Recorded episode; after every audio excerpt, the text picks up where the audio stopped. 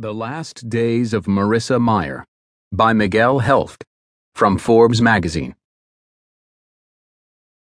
The late October offsite meeting for more than 120 of Yahoo's top executives at the Park Central Hotel in San Francisco started well enough. The first day jumped from strategy sessions to upcoming product discussions. But on day two, when the topic shifted to employee engagement, and with CEO Marissa Mayer in and out of the room,